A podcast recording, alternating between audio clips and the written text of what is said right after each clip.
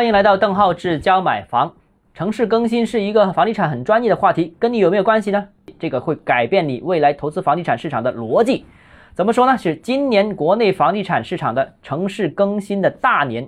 之所以是这样说，是因为今年三月份的两会上面，城市更新首次被写入政府工作报告当中，为房地产行业发展指明了道路。而今年上半年，二十二个城市先后出台了四十九份城市更新的新的规定，另外还有三份尚未公布啊。这个也意味着城市更新经过二十多年的探索，在中央的强力推动之下，正式由局部探索走向全国全面实践的这样一个阶段。那对你的投资逻辑有什么改变呢？有四点。第一，城市更新肯定会让老城区找回青春。目前呢，我国的城镇化率是 百分之六十。北上广深四个一线城市的城市化率已经达到 百分之八十五， 那一线城市，尤其是一线城市的核心城区缺乏空间，是制约城市发展的最主要原因。那所以呢，城市更新被称为二次城镇化，这里面能释放巨大的投资空间。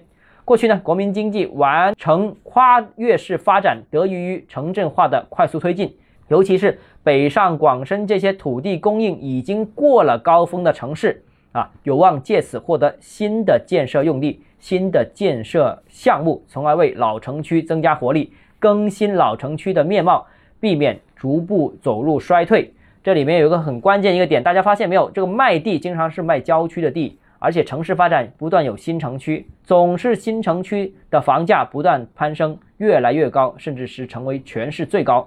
但是老城区的房价好长时间都不动，只能跟随大势涨一涨，但是从来不是领头的。如果城市能更新的话，老城区面面貌能提升、能升级的话，那老城区的房价也会面临一个重估的这样一个可能。